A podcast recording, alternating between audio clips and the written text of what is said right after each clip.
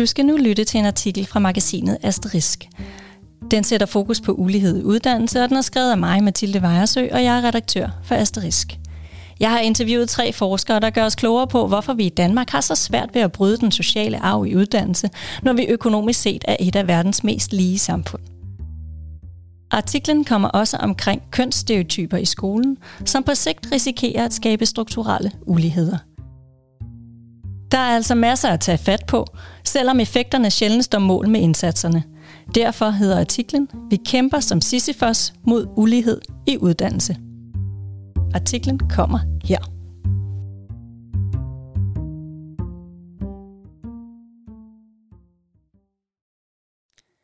Du kender sikkert udtrykket Sisyfos arbejde. Sisyfos er en figur fra den græske mytologi, som er dømt til til evig tid at skubbe en sten op ad en bjergside. Hver gang han næsten er ved toppen, ruller stenen fra ham og ender ved bjergets fod igen. Og så er det forfra. Sådan bliver han ved og ved. Derfor har Sisyfos lagt navn til arbejde, der føles omsonst, fordi man ingen vegne kommer med det. Uanset om man fejrer blade i blæsevejr, skovler sne, mens det stadig sner, eller om man kæmper mod den sociale arv i uddannelse eller kunststereotypier i skolen.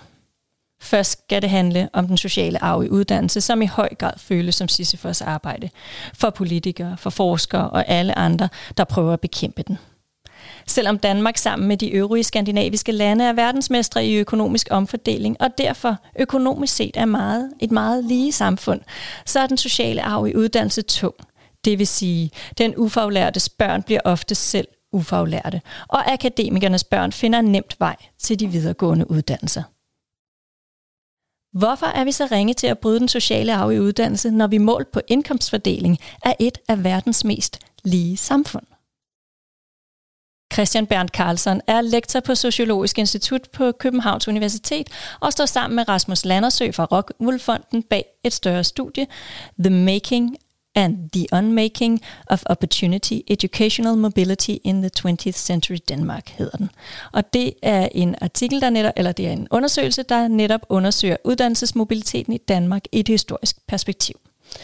Christian Bernd Carlsen siger, det er nemt at indkomstfordele. Det er jo bare skattepolitik. Det er langt svært at omfordele humankapital, altså vores generelle evne til som mennesker at udvikle og udnytte vores medfødte egenskaber. Det afhænger af vores sociale baggrund, for alt hvad der sker i familien er afgørende for, hvor godt eleverne klarer sig i skolen, og senere hvilke uddannelsesvalg de tager, og hvilke jobs de i sidste ende kommer til at bestride. Uddannelsesmobiliteten handler om chancerne for at frigøre sig fra den sociale arv på vores vej gennem uddannelsessystemet. Kort sagt, mulighederne for, at vi får en længere og bedre uddannelse end vores forældre. Studiet konkluderer, at Danmark er på omtrent samme niveau som USA for årgange født i 1980'erne, når det kommer til uddannelsesmobilitet. På trods af, at vi herhjemme, i modsætning til for eksempel USA, har fri og lige adgang til videregående uddannelser. Men sådan har det ikke altid været. For 50-60 år siden var uddannelsesmobiliteten i rivende positiv udvikling i Danmark.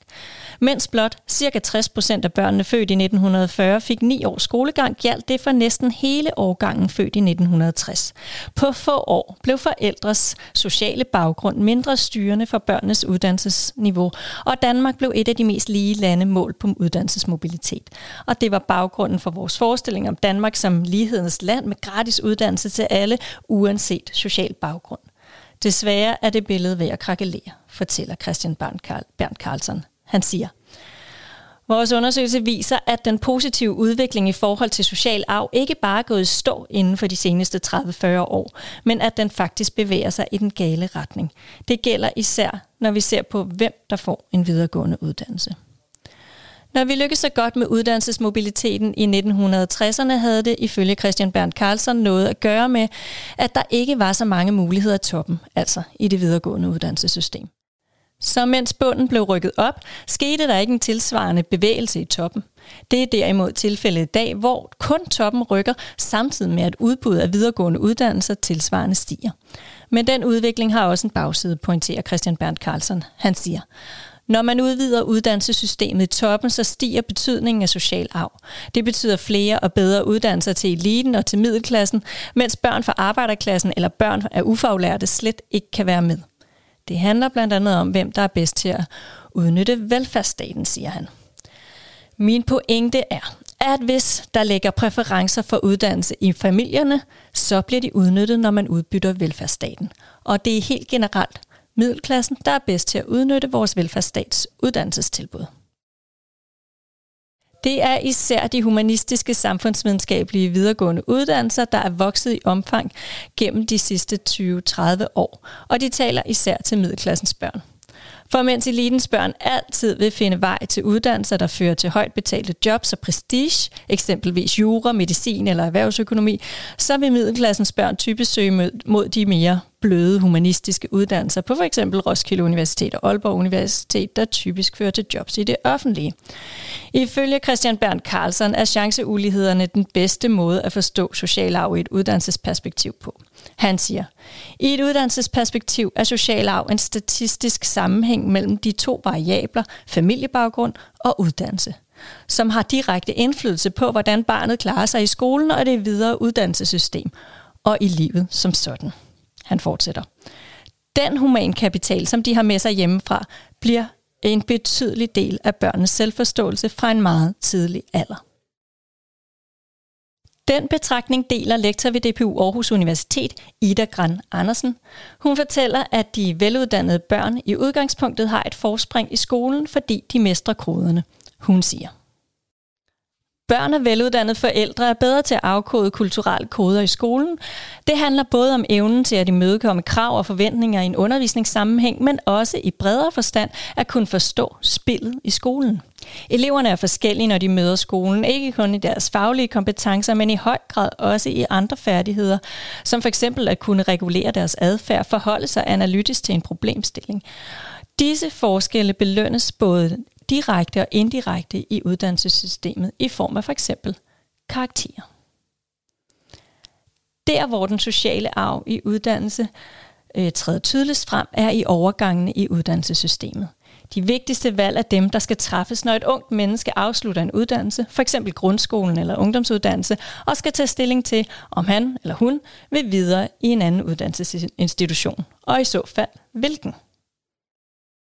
Det forklarer David Reimer, der er professor i MSO i uddannelsessociologi på DPU Aarhus Universitet. Han siger, børn fra privilegeret hjem vælger uddannelse til, også selvom de ikke har særlig gode karakterer, mens børn fra uddannelsesfremmede hjem, det vil sige hjem, hvor forældrene ikke har en anden uddannelse end grundskolen, er tilbøjelige til at vælge uddannelse fra.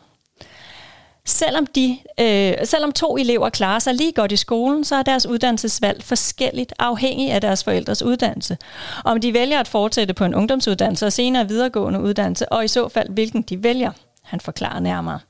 Hver gang der er en valgsituation, så er det ens øh, egne forventninger og ambitioner, der er i spil, og de er så farvet af ens familiebaggrund. Derfor opstår der potentielt ulighed, hver gang elever skal vælge et nyt spor på deres uddannelsesvej. Han peger på, at elever fra privilegeret hjem, hvor forældrene har en videregående uddannelse, er bedst til at regne ud, hvilke spor, der kan give adgang til de mest prestigefulde uddannelser og senere føre til succes på arbejdsmarkedet, blandt andet i form af høj indkomst. Han siger, Derfor vælger børn fra eliten ofte en studieretning, der vægter matematik på højt niveau, når de når til gymnasiet, fordi de er blevet fortalt, at de har brug for den baggrund for at komme videre på prestigefyldte videregående uddannelser, f.eks. jura, økonomi eller medicin. Samtidig ved vi fra en VIVE-undersøgelse, altså en undersøgelse fra det Nationale Forsknings- og Analysecenter for Velfærd, at kun 3% af de elever, der har forældre med akademisk baggrund, har planer om at tage en erhvervsuddannelse. Bedre vejledning forud for overgangene kan ifølge David Reimer hjælpe elever, der kommer fra hjem, hvor forældrene for eksempel kun har begrænset kendskab til ungdomsuddannelser og det videregående uddannelsessystem, fordi de aldrig selv har været der. Vejledning kan ikke kompensere for de ulige udgangspunkter, men det kan gøre de unge bevidste om deres muligheder. Og netop det er han i fuld gang med at undersøge nærmere et større forskningsprojekt sammen med professor MSO fra DPU Aarhus Universitet, Rie Thomsen.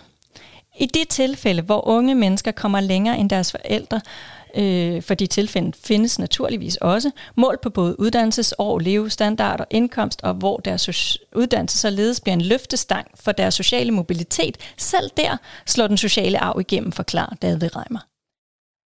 Han henviser til et studie, som har undersøgt sammenhængen mellem øh, baggrund og indkomst blandt kandidater fra jura, erhvervsøkonomi, ingeniørvidenskab og medicin, som netop måler den direkte effekt af uddannelse. Han siger, her viser det sig, at forskellen mål på indkomst var størst blandt mandlige jurister. De, der kom fra privilegerede hjem, hvor forældrene selv havde en lang videregående uddannelse, tjente 12-17 procent mere om året end mandlige jurister fra arbejderfamilier. Det vil altså sige, at selvom man har kæmpet sig op fra arbejderklassen og hele vejen ind på jurastudiet, så slår den sociale arv stadig igennem. Det studie kan bruges til at blive klogere på, hvor effektiv, effektiv uddannelse i grunden er til at bryde den sociale arv.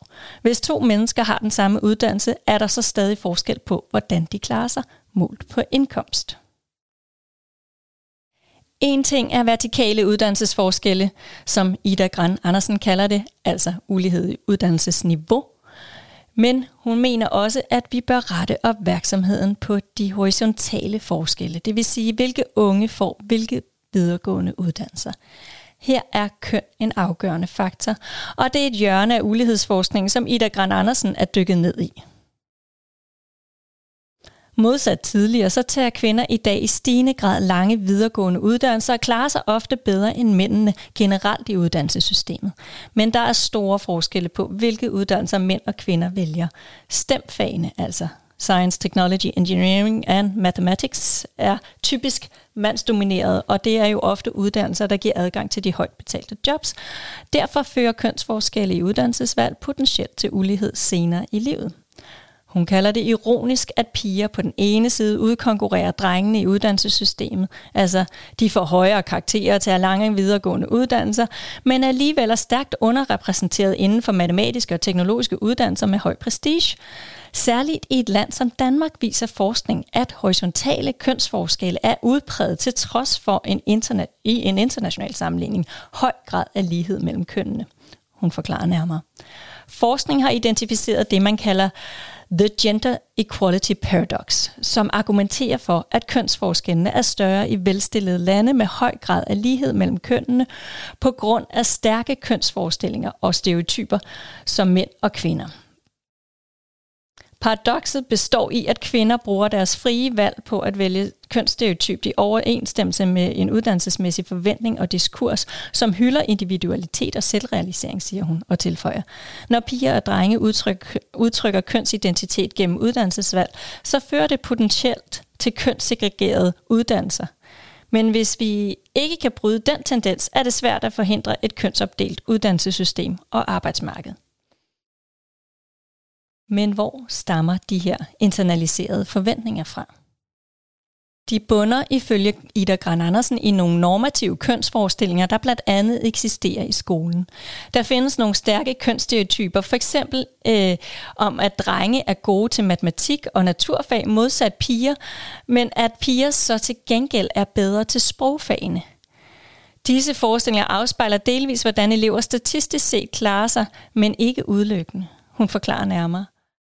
Kulturelt betingede kønsforestillinger i skolen påvirker for eksempel, hvordan lærerne vurderer og evaluerer eleverne, og forskning viser, at lærere ofte trækker på stereotyper i deres vurderinger af eleverne. Sådan stereotyper har vidtrækkende konsekvenser, da de både påvirker lærernes forventninger og interaktion med eleverne, samt elevernes præstationer, selvtillid og uddannelsesvalg. På den måde bidrager skolen potentielt til at producere kønsforskelle i drenge og pigers orienteringer mod stemuddannelserne. Og, og lærerne, som dagligt interagerer med og evaluerer eleverne, indtager dermed en vigtig rolle i forhold til kønsulighed i uddannelse og beskæftigelse senere i livet. Netop lærernes mere eller mindre ubevidste kønsstereotypiske forestillinger er noget, som Ida Gran Andersen har sat sig for at arbejde med i et nyt forskningsprojekt i samarbejde med VIA University College. Her vil hun undersøge lærerstuderendes forestillinger om køn. Har de nogle kønsmæssige bias, som kan få betydning for deres fremtidige undervisning? Konkret bliver de lærerstuderende, der indgår i undersøgelsen, præsenteret for en hypotetisk case, som de skal forholde sig til. Ida Gran Andersen forklarer nærmere. På den baggrund kan vi undersøge, hvilken betydning elevernes køn har for lærerstuderendes vurdering og anbefaling af fremtidig studieretning, og hvilke kausale mekanismer i form af stereotypiske forestillinger om køn, der har betydning for deres vurdering. Det håber hun vil give nogle relevante indsigter, som kan gøre os klogere på, øh, hvilke forestillinger om køn, der eksisterer blandt lærerstuderende, og hvordan man allerede på læreruddannelsen kan arbejde med at øge bevidsthed og refleksion over køn i en undervisningssammenhæng. Det betyder ikke, at vi skal udrøbe lærerne som de skurke, der alene er skyld i de herskende kønsstereotyper, som får konsekvenser for pigers orientering væk fra stemfagene. Det er et komplekst felt, for disse kønsstereotyper er internaliseret i vores samfund, forklarer Ida Gran Andersen. Og det er jo ikke lærernes skyld, men de er, sammen med forældrene, den mest direkte kanal til påvirkning af vores børn og unges faglige, men også identitetsmæssige selvforståelse. Men for at kunne løse det problem, må vi først forstå, hvad der er på spil, når kunststereotyperne indtager det danske klasselokale. Det undersøger Ida Gran Andersen sammen med sin kollega Emil Schmidt i et igangværende projekt Exploring School Culture. Her ser de på, hvad kønsstereotyper betyder for elevernes tiltro til egne evner på tværs af dansk og matematik, som er traditionelt kønsstereotype fag. Undersøgelser bygger på data fra elever i 6. og 9. klasse og deres lærere. Hun siger, vi ser på kønsforskellen i tiltro til egne evner i de to fag og tager højde for, hvordan eleverne rent faktisk klarer sig i faget. Og her finder vi, at drenge faktisk ikke har lavere tiltro til egne evner i dansk, men at pigerne til gengæld undervurderer egne evner meget stærkt i matematik. Samtidig viser undersøgelsen, at lærernes stereotyper har stor betydning for, hvordan drengene ser sig selv i danskfaget. Hos pigerne er det ikke lærernes, men primært deres egne kønsstereotyper, der står i vejen for deres tiltro til egne evner i matematik. Resultaterne viser altså, altså at drengenes tiltro til egne evner i dansk er kontekstafhængig i forhold til læreren, mens pigernes tiltro til egne evner i matematik afspejler en mere internaliseret kønsstereotyp. Det medfører potentielt forskelle i drenge og pigers videre navigation i uddannelsessystemet, siger Ida Gran Andersen. For pigernes vedkommende betyder det som oftest, at de styrer udenom matematik og programmeringsintensive stemuddannelser.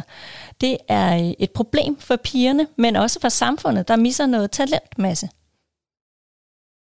talentmasse risikerer vi også at miste, når den sociale arv i uddannelse og dermed uddannelsesmobiliteten i disse år bevæger sig i den forkerte retning, altså en negativ udvikling. Men er det overhovedet et problem? I en tid, hvor virksomheder og kommuner skriger på håndværkere, flere hænder i servicebranchen og i ældreplejen, er det vel ikke akademikere, vi har mest brug for. Tværtimod, fristes man til at sige. Det leder til spørgsmålet, er lighed gennem uddannelse egentlig en bæredygtig strategi for et samfund som det danske? Har vi i fremtiden overhovedet brug for så mange veluddannede unge? Christian Bern Carlsons korte svar er ja. Uddannelse er nødvendig, hvis man skal klare sig og være del af fremtidens samfund. Vi skal ikke alle sammen være akademikere, men selv fremtidens fabriksarbejde kræver i stigende grad en eller anden form for teknisk uddannelse, der gør medarbejderne i stand til at trykke på de rigtige knapper og styre de computer, der efterhånden overtager deres manuelle arbejde. Men det er ikke de mennesker, Christian Bernd Carlsen er bekymret for. Hans bekymring går for de unge, der ikke kommer længere i uddannelsessystemet end grundskolen, den såkaldte restgruppe. I 2020 var ca. 7% af de 15-24-årige, ca. 47.000 unge, hverken i uddannelse eller beskæftigelse. Unge fra ufaglærte hjem har en meget større risiko for at ende i det, vi med et grimt ord kalder restgruppen, siger han. Det har ikke rykket sig nævneværdigt de sidste 15 år, og det sørgelige er, at de, der befinder sig i den gruppe, bliver koblet fra alt. De står uden arbejde og uden ungdomsuddannelse. Han tilføjer. Man kan altid diskutere, om det gør noget, at toppen stikker af, og bunden af en ungdomsovergang bliver efterladt, så længe dem på bunden stadig har et værdigt liv. Her har vi jo heldigvis gode velfærdsydelser i Danmark og et sikkerhedsnet, der griber dem. Men spørgsmålet er, hvilken konsekvens det får for de menneskers livskvalitet, hvis de bliver hægtet af samfundsudviklingen. Jeg tror ikke, det er godt for nogen eller for vores samfund, for det medfører en polarisering i befolkningen.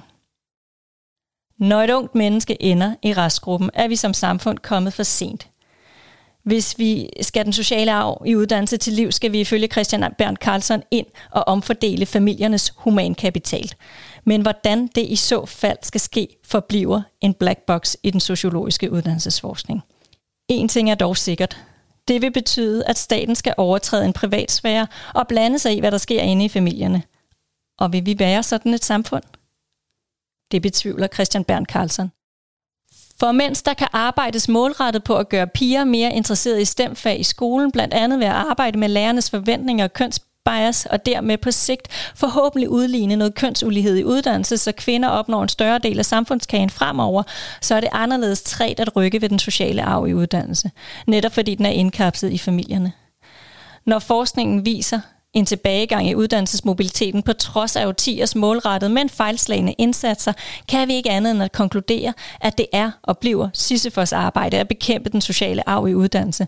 Men spørgsmålet er, om vi som samfund bare vil acceptere den stagnation eller ligefrem tilbagegang, som vi ser pt. De tre forskere, Astrid skal i tale, insisterer på, at vi ikke må give op, men de pointerer også, at vejen er lang og svær med billedet af Sisyfos' gentagende anstrengelser på nethinden, er tiden inde til at ændre spor, så stenen i overført betydning ikke ruller ned igen. Det er ikke sikkert, at den bliver på toppen af bjerget første gang, men måske undgår vi, at den ruller hele vejen ned igen, hvis stilaseringen i form af målrettede indsatser er solid nok. Det seneste forsøg på en målrettet indsats fra regeringens side er den omdiskuterede omfordeling af kommende gymnasieelever mellem henholdsvis ressourcestærke og ressourcesvage kvarterer, sådan som man allerede gør inden for skoleområdet i de større byer med særligt udsatte boligområder.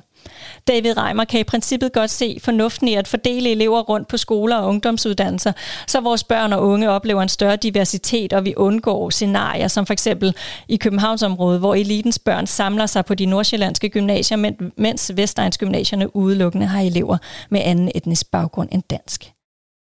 Men han er bange for, at den manøvre vil have en række negative konsekvenser. Det mest sandsynlige er dog, at det ingen effekt vil have i forhold til den sociale arv i uddannelse. Og sådan er det desværre med mange af de indsatser, vi som samfund i gang sætter for at råde bod på den negative udvikling i uddannelsesmobiliteten. Men der er ikke andet for end at blive ved. Også selvom det føles som ren og skært Sisyfos arbejde. Det er ikke en kamp, vi må opgive, mener David Reimer. Han siger, vi skal ikke afvige fra at arbejde målrettet på at skabe mere lighed gennem pædagogik og uddannelse. Vi bliver hele tiden klogere som forskere og forsøger os frem med nye indsatser. Nogle virker, andre gør ikke. Der er desværre ingen hurtige genveje, men vi må ikke give op.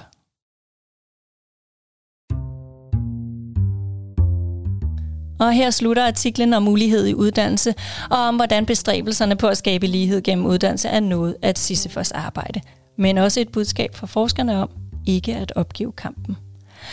Der er nogle ret illustrative grafer i tekstversionen af artiklen, som du kan gå ind og se på. Der står også noget, noget mere om forskerne. Nu er der bare tilbage at sige, jeg håber, du blev klogere, og tak fordi du lyttede med.